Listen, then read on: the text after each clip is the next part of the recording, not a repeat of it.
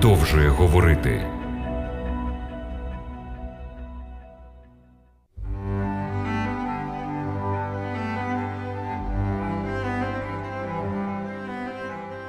Шановні радіослухачі, радий вітати вас на хвилях Радіо Голос Надії в програмі Біблія продовжує говорити. З вами я, її ведучий Володимир Гриневич. Сьогодні і в наших наступних передачах ми розглянемо біблійну розповідь, що записана на сторінках книги про Кайони. Неможливо читати цю унікальну, захоплюючу дух історію, не помітивши, як Бог чудово координував усіма подіями в житті пророка для його ж блага. Необхідно сказати, що Йона є досить унікальним старозавітнім пророком. Унікальність його полягає в тому, що він не відповідає звичайним стандартам пророка. По-перше, пророк це той, хто говорить від імені Бога. Йона свого часу пообіцяв Богові іти і говорити від його імені але чомусь змінив своє рішення і ухилився від виконання завдання, яке йому Бог доручив. Він, як пророк, не став відомим своїм благочестям, а своєю непокорою, повстанням проти Бога і жорстокосердям. По-друге, ми не знаходимо конкретного місця, де зазначалося б, щоб Йона зрештою розкаявся. Як відомо, цар Давид допустив свого часу важкий гріх, але він визнав його і ми маємо 50-й псалом як свідчення цьому. Звертаючись до Господа, Давид говорить: обмий мене зовсім з мого беззаконня і очисти мене від мого гріха, бо свої беззаконня я знаю, а мій гріх передо мною постійно. Авраам, Яків також допускали помилки, але вони усвідомлювали це і знову поверталися до слухняності. У книзі про Кайони Іде мова про розкаяння моряків, які молилися кожен до свого Бога, але ми не знаходимо слів покаяння про Кайони. Що нам відомо про цього пророка? В першому розділі, в першому вірші написано: І було слово Господнє до Йони, Амітаєвого сина таке. Нам відомо тільки те, що Йона був сином Амітая. Ім'я його батька на староєврейській мові означає істина, а ім'я Йони означає голуб можемо сказати, що Йона був голуб істини. Що нам відомо ще про Йону з інших книг Біблії? В другій книзі царів, 14 розділі 25 вірші, мова йде про царя ізраїльського народу Єроваама II, і згадується ім'я пророка Йони. Він вернув Ізраїлову границю відти, де йдеться до Гамату, аж до Степового моря за словом Господа, Бога Ізраїля, що говорив через раба свого Йону, сина пророка Амітая, що згад Гахеферу. Даний вірш надає додаткову інформацію про Йону. Він був родом з міста Гат Гахеферу. Ця місцевість славилася великою кількістю виноградників. Місто Гат Гахефер було розташоване на території Галілеї приблизно в 8 кілометрах від Назарету. Йона передбачив розквіт ізраїльської нації за днів Єрвама II, який був царем в північному царстві з 793 по 753 рік до Різдва Христового. Йона був пророком в цьому царстві. Його попередниками були пророки Ілья та Єлисей, пророк Ося і Амос були його сучасниками. В другій книзі царів, 14 розділі з 23 по 27 вірш говориться про духовний стан Ізраїля в той період часу. 15-го року Амації, сина Йоаша, Юдиного царя зацарював Єровам, син Йоаша, Ізраїлового царя у Самарії на сорок і один рік, і робив він зло в Господніх очах, не відступав від усіх гріхів Єроваама, Неватового сина, що вводив гріх Ізраїля. Він вернув Ізраїлу границю відти, де йдеться до Гамату, аж до Степового моря, за словом Господа Бога Ізраїля, що говорив через раба свого Йону, сина пророка Амітая, що з Гад Гагеферу. Бо Господь побачив Ізраїлову біду дуже гірку, і не було вже не вільного та вільного, і не було помічника Ізраїлові.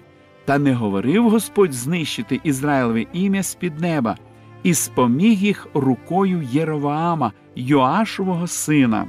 Успіх ізраїльтян цей період часу залежав виключно від милості Божої і його співчуття, але Боже довготерпіння не могло бути нескінченним. З книги пророка Амоса ми дізнаємося, що Бог послав особливу звістку застереження своєму народу про прийдешній суд за те зло, яке мало місце в їх середовище, а саме утиск бідних, перекручення правосуддя і поклоніння ідолам. В той же самий час, коли народ відкрито грішив, вони приходили перед обличчя Боже, приносили жертвоприношення, святкували свята, відвідували святі зібрання. Ось з якою звісткою Бог послав пророка Амоса до ізраїльського народу. Тому я вас вижену геть за Дамаск, говорить Господь, що Бог Саваоф йому імення. Той час, як пророк Амос говорив про покарання, вигнання і полон, пророк Осія точно назвав народ, який виконає Божий суд над Ізраїлем. Зверніть увагу на пророче слово, що записане в 11 розділі. До краю єгипетського він не вернеться, а Ашур він буде для нього царем, бо вони не хотіли вернутись до мене, а містами його грасуватиме меч, і засуви його повиламлює він, та й пожере їх за задуми їхні. Пророк Осія пише, що Асірія стане мечем в руках Божих для покарання Ізраїля. Бог вдавався до найсуворіших застережень свого народу через пророків. Він хотів пробудити в беззаконному народові свідомість навислої над ними небезпеки повного знищення. Пророки Амос і Осія здійснювали служіння у Самарії, а Бог обирає пророка Йону і відправляє його звісткою до Ніневії, столиці Асірії, яка повинна була стати мечем Божим по відношенню до ізраїльтян. У цей час Ніневія була одним з найбільших міст стародавнього світу. Місто було розташоване на родючому березі річки Тигр. Засновником цього стародавнього міста був Німрод, мисливець, нащадок хама. Ніневія, столиця Асирійської держави, знаходилася на території сучасного Іраку. Це місто успішно розвивалося протягом цілих століть, поки не перетворилося в велике місто. Ніневія досягла не тільки великих розмірів, а й мала сильний політичний вплив в стародавньому світі. Незважаючи на своє процвітання, місто було осередком злочинності і беззаконня.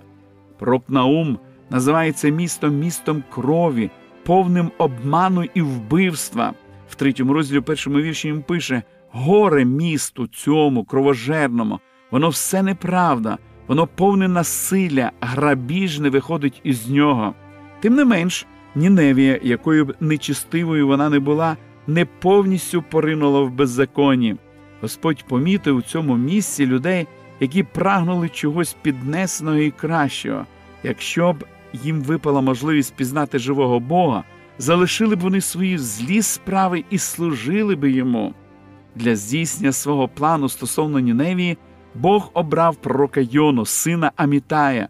В першому розділі, в першому та другому віршах ми читаємо і було слово Господнє до Йони, Амітаєвого сина таке: Устань, іди до Ніневії, великого міста, і проповідуй проти нього, бо їхнє зло прийшло перед лице моє. Наказ Господній був ясним. Йоні потрібно було йти до Ніневії і проповідувати. Що робить Йона? В третьому вірші першого розділу написано І встав Йона, щоби утекти до Таршішу з перед Господнього лиця. І зайшов він до Яфи, і знайшов корабля, що йшов до Таршішу, і дав заплату його, і ввійшов у нього, щоб відплисти з ним до Таршішу сперед Господнього лиця. Господь говорить до Йони Іди на схід до Ніневії, а він іде на захід в Йопію, щоб відплисти до Таршішу. Асирійське царство поневолило багато народів, включаючи юдею, тому ніщо так не повинно було потішити патріота Йону, як падіння Ніневії, столиці цієї древньої монархії. Новина про те, що ще 40 днів і Ніневія буде зруйнована, була приємною йому. Які ж мотиви рухали ним, коли він вирішив проявити непослух до голосу Божого? Щоби відповісти на це запитання, необхідно знати, яким було ставлення асирійців до поневолених ними народів. Історія свідчить, що відносились вони до них дуже жорстоко.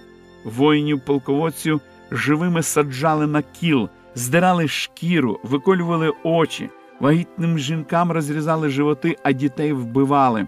Вежі Ніневії були вкриті шкірою воїнів. Біля воріт міста в дерев'яних клітках були закриті напівголі, брудні, розпатлені люди. Це були царі, взяті в полон. Окрім того, Ніневія була країною ідолопоклонства, але найголовніше причина для Йони не йти туди була та, що він боявся успіху своєї проповіді. Він дуже боявся того, що ці люди покаються перед Богом, а цього йому найбільше не хотілося. Він пам'ятав пророцтво пророка Осії про те, що Асірія стане бичем в руках Божих для покарання Ізраїлю. Тому то Йона свавільно втікає в Таршіш, щоби минуло 40 днів, і гнів Божий вилився на цю жорстоку і безпощадну військову машину. Ніневія була розташована на північний схід від Ізраїлю, а Йона пливе на захід в місто Таршіш, який розташований на західному збережжі Іспанії. У третьому вірші першого розділу двічі говориться про те, що Йона втік від Господнього лиця. Як уявляв собі прок Божий можливість втекти від лиця Господнього? Чи думав він, що Бог знаходиться в Ніневії, і якщо він туди не піде, то він зможе сховатися від Господа? Невже Йона забув зміст 138 псалму, де написано Куди я від духа Твого піду, і куди я втечу від Твого лиця? Якщо я на небо зійду, то ти там, або постелюся в шеолі, ось ти, понесуся на крилах зірниці, спочину я на кінці моря, то рука твоя і там попровадить мене, і мене буде тримати правиця твоя. Іноді ми думаємо, що в церкві потрібно виглядати пристойно, бути охайно одягненим, гідно себе вести, правильно думати, тому що ми знаходимося перед обличчям Божим. А коли ми вийдемо за межі церкви, то можемо вести себе так, як нам хочеться. Чи перебуваємо ми перед обличчям Божим за межами церкви? Часом діти ховаються від очей батьків, іноді ми можемо ховатися один від одного. Але чи можна сховатися від Бога? Звичайно ж, ні. Можливо, вислів Йона втік від лиця Господнього означає, що Йона вирішив подати у відставку з пророчого служіння, знявши з себе пророчого плаща. В 1984 році відбулася авіакатастрофа в повітряному просторі Іспанії.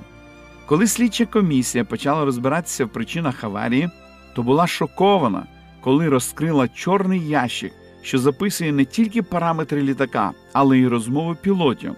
Виявилося, що комп'ютер почав показувати пілоту піднімися вище, але він, замість того, щоб послідувати команді комп'ютера, роздратовано вимкнув його. В результаті літак зазнав аварії, якщо сьогодні людина вимикає голос Божий, який турбує її совість, вона може зазнати краху. Здається, що на початку Йоні все йшло назустріч.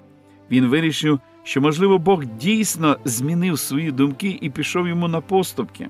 Подивіться, як чудово склалися обставини. Коли Йона прибув в порт міста Яфи, там його вже очікував корабель, який вплив в зворотньому напрямку від Ніневії. Йому навіть вистачило коштів для придбання квитка до Таршишу. Все йшло йому назустріч, і тим не менш, Йона втікав від лиця Господнього. Бог дозволив йому іти своїм шляхом, проте ненадовго. Уявіть собі, як Йона, потерши руки від задоволення, незвичайною вдачею зійшов вниз корабля і ліг спати. В четвертому вірші першого розділу написано: А Господь кинув сильного вітра на море, і знялася на морі велика буря, і вже думали, що корабель буде розбитий. Бог підняв сильний шторм на морі, якого налякалися навіть найдосвідченіші моряки. Зверніть увагу на п'ятий вірш. І налякалися моряки, і кликали кожен до своїх богів, і кидали ті речі, що були на кораблі до моря, щоб полегшити себе. А Йона зійшов до споду корабля і ліг і заснув. Моряки язичники почали молитись кожний своєму богові, хто, на їхню думку, мав вплив на море. В той час, коли моряки відчайдушно працювали і молились, пророк Божий Йона спав. Вся команда корабля була в страсі від того лиха, що насувалося, а винуватець торжества спокійно відпочивав. В шостому вірші описується, як далі розвивалася ця історія, і приступив до нього керівник корабля та й сказав йому: Чого ти спиш? Уставай, заклич до свого Бога, може, згадає цей Бог про нас, і ми не згинемо. Тільки уявіть собі цю картину: капітан корабля, язичник, просить пророка Божого, щоб той почав молитися.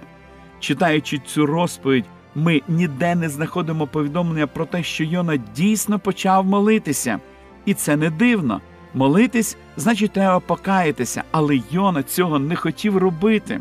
Згідно розумінню моряків, чому на їхні молитви немає відповіді, проблема була прихована в якомусь таємному гріху, який був вчинений перед одним з богів. Зверніть увагу на їхню розмову. І сказали вони один до одного Ідіть і киньмо жеребки, та й пізнаємо, через кого нам оце лихо. І кинули вони жеребки, і впав жеребок на йону. Перед обличчям небезпеки, яка загрожувала їм, моряки сказали йоні Об'яви ж нам, через що нам це лихо, яке твоє заняття, і звідки ти йдеш, який твій край, і з якого ти народу? Йона потопав від безлічі запитань, які задавали моряки. У той момент він був схожий на дитину, батьки якої знайшли її на місці злочину. Батьки задають безліч запитань, а дитина дає якісь загадкові відповіді або взагалі мовчить, якщо вона спочатку планувала так вчинити.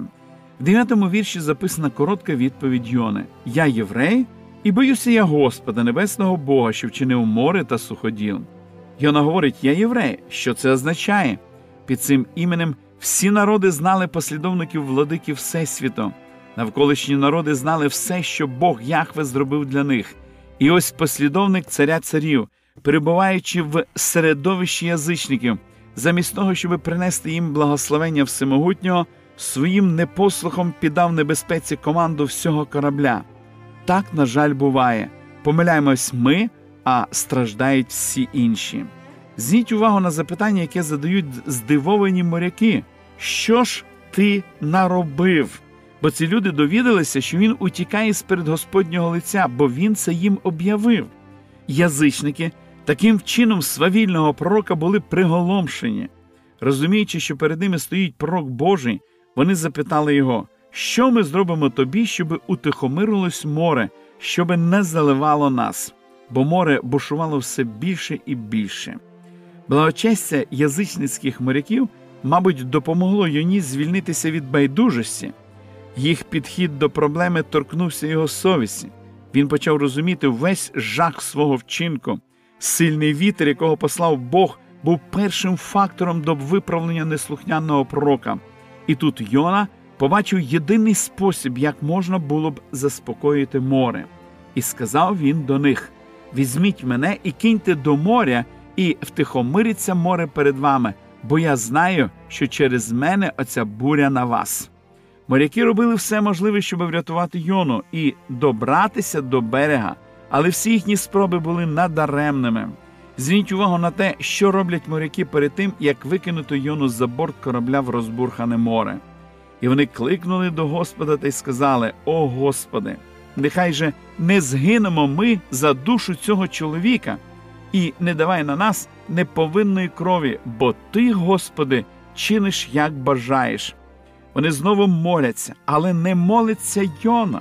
Язичники залишили своїх богів і звернулися до істинного Бога. Вони визнали його владикою всього. В 15 вірші ми читаємо: і підняли вони Йону і кинули його до моря, і спинилося море від своєї лютості.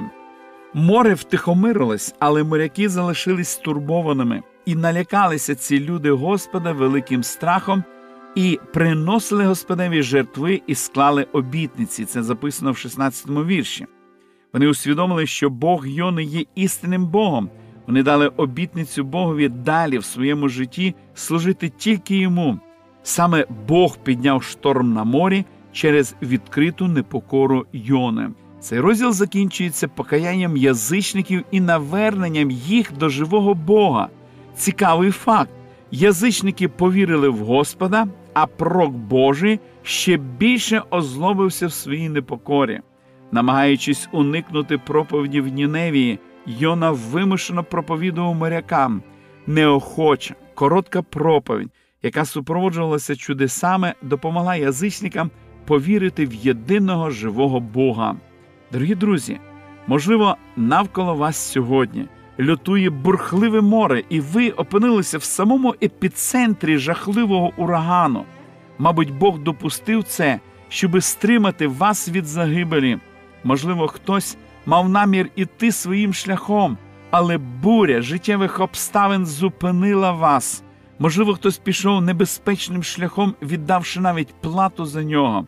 І тут вас спіткало велике випробування, важке переживання, через яке ви не змогли рухатися далі. Пам'ятайте, вам, подібно як і пророку Йоні, була послана велика милість Божа, щоб врятувати вашу душу. Не думайте, що те, що спіткало вас, це була випадковість, це Божий вісник до вас, як колись бурхливе море стало вісником для пророка Йони. Нехай Бог збереже вас від спокуси втікати від Його лиця.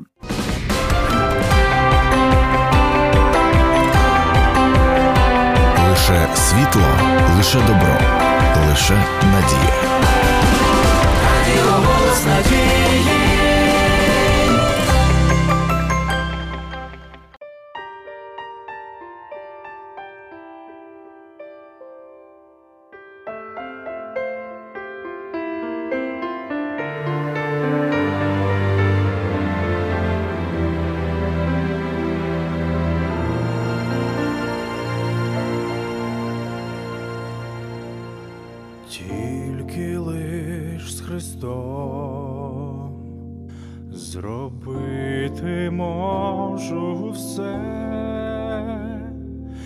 Чи був йому слухняний я? Завжди. Без нього я ніщо. Без сили і слабкий, та він на руках завжди мене несе. gloria.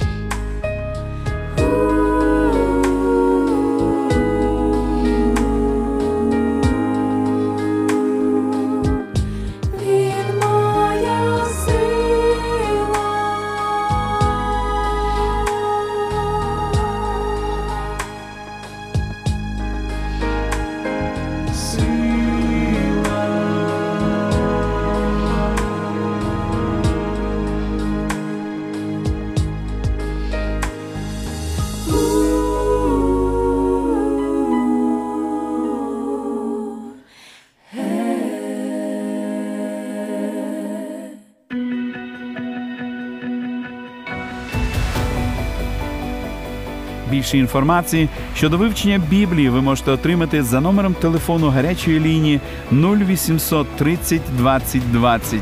А я прощаюсь з вами до наступної зустрічі.